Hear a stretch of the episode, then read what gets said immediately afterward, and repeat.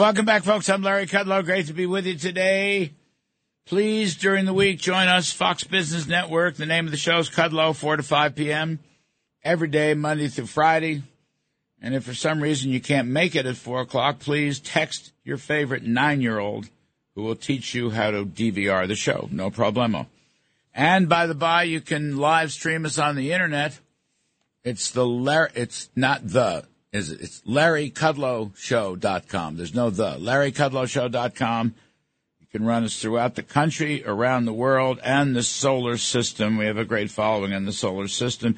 Anyway, we're going to bring in Robert Heller. Bob Heller is a former Federal Reserve governor. He was appointed by Ronald Reagan, uh, former president and CEO of Visa, by the by, which is not nothing.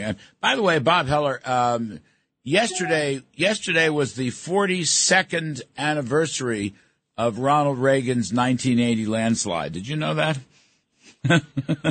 well, yes, time passes. yes. Anyway, it's a great pleasure to have you back.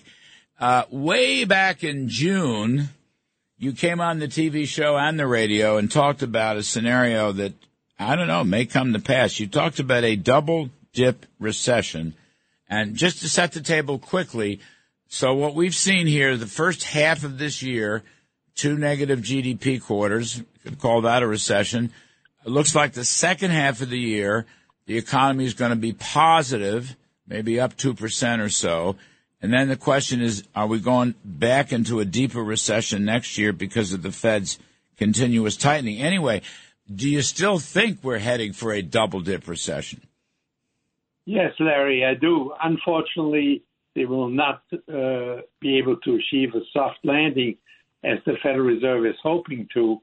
So instead, because of the tightening that they have to undertake uh, to beat inflation, and Powell was very, very adamant that uh, he was going to beat inflation, that tightening will require that interest rates will continue to rise and thereby mortgage markets, uh, any interest rate se- interest rate sensitive sectors will be negatively affected, and that will get us the second uh, uh, dip downward.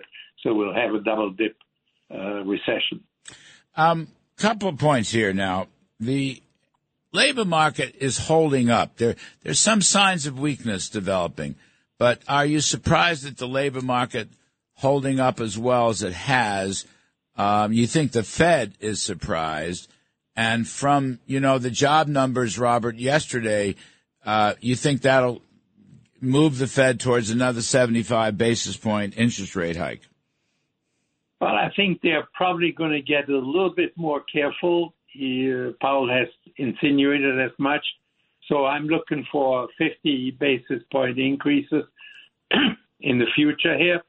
But uh, still, he has to get the Fed funds rate above the inflation rate.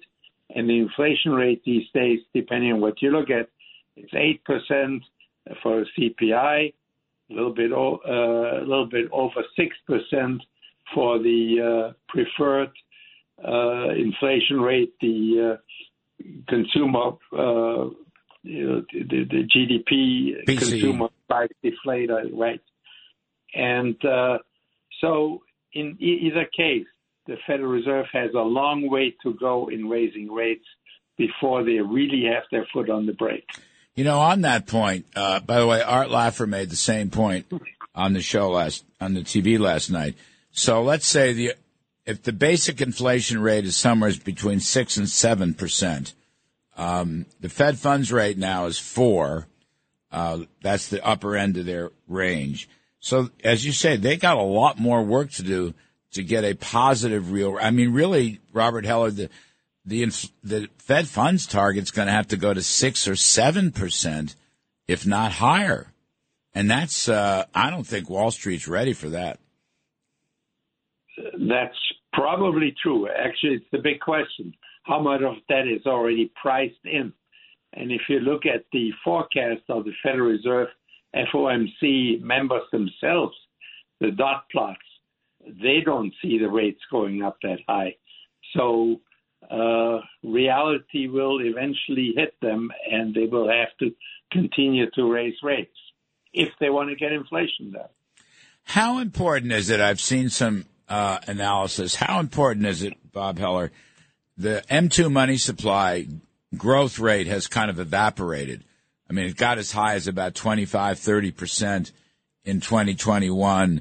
Uh, now, I don't know, the year to year is, uh, if it's not flat, it might be slightly negative. Certainly the last six months, it's gone down. How important is that M2 stuff? I'm so glad you brought that up, Larry, because that's the one thing that gives me hope. Uh, money supply has not been growing at all since April of this year. So we have a, half a year of flat uh, money uh, growth now. And, uh, you know, if you look at year over year comparisons, we still have a slightly positive money growth.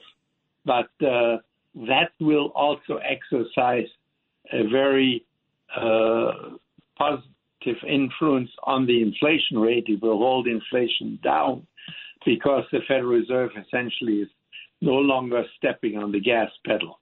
And you have this little, I mean, these two different signals that you're getting from the Fed funds rate, which we want to see above the inflation rate, and the money supply itself, which is uh, close to zero, as you point out. So uh, somewhere in between those two lies the truth. Yeah, right. How long does it take uh, for the slowdown in money supply to impact the economy? Do you think? Well, as Friedman taught us, it's a long and variable lag, so 12 to 18 months. Mm-hmm. Uh, so we won't see, but that is exactly the point. You see, in April, the money supply stopped growing. And so a year and a half after that, so there will be next year, the second half, that's when you have the negative impact on growth from the uh, money supply no longer growing. And that's when you're going to uh, anticipate the uh, second leg of the uh, uh, re- of the, the second part of the double dip recession. Mm. There will be the second half of next year. So are you surprised the um, the third quarter was up two point I think it was two point six percent. I'm looking at the Atlanta Fed, Bob Heller. Their um, GDP estimate for the fourth quarter is they're at three point six percent. So that's a big number. It's like the economy is getting stronger uh, after the slump in the first half.